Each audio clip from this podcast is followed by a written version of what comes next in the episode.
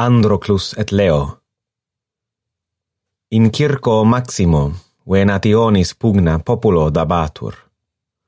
Multae ibi ferrae, sed praeter alia omnia, Leo, corpore vasto, terrificoque fremitu et sonoro, animos oculosque omnium in se converterat.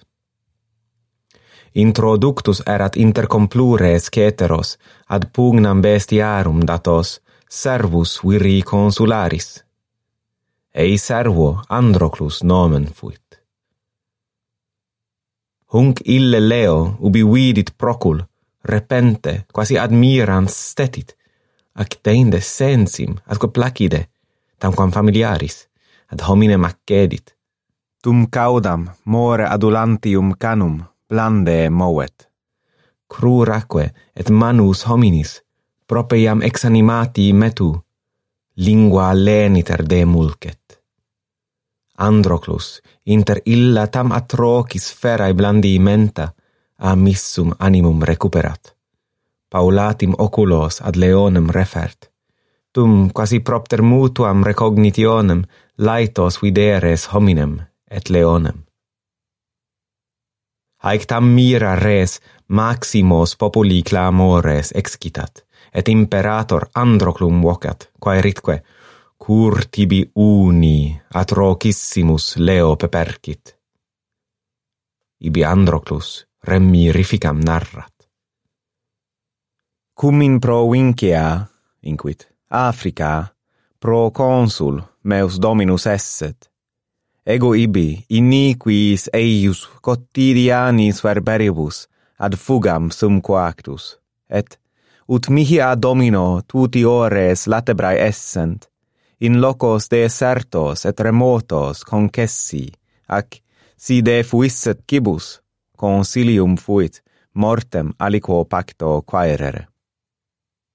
Tum die medio, in specum remotum, latebro sumque me recondo, non multo post adiundem specum venit hic leo, debili uno et cruento pede, gemitus edens, et murmura ob dolorem cruciatumque vulneris. Primo quidem conspectu advenientis leonis territus sum, sed posquam leo videt me procul delite escentem, mitis et mansuetus accessit, et sublatum pedem mihi porrexit, quasi opis petendae gratia. Ibi ego spinam ingentem, pedi eius inhaerentem, revelli, et sine magna iam formidine, siccavi penitus, atque de tersi cruoram. Ille tum mea opera levatus, pede in manibus meis posito recubuit et quievit. Ex eo die triennium totum ego et leo in eodem specu eodemque victu viximus. Namearum quas capiebat ferarum membra, opimiora ad specum mihi ferebat. Quae ego, ignis copiam non habens, meridiano sole tosta edebam.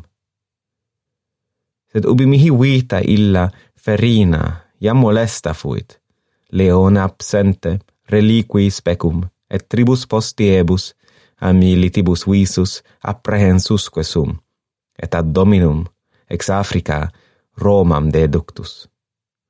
Is me statim capitis damnavit, dedit quad bestias. Intellego autem hunc leonem, a quo tunc separatus sum, captum, gratiam mihi nunc benefici et medicinae referre. Haec dixit Androclus, tum omnium precibus demissus est, et poina solutus et leone suffragiis populi Donatus. Postia Androclus et Leo, loro tenui revinctus, urbe tota circum tabernas ibat. Donatus est aere Androclus, floribus sparsus est Leo. Omnesque obui exclamant, hic est Leo hospes hominis, hic est homo medicus leonis.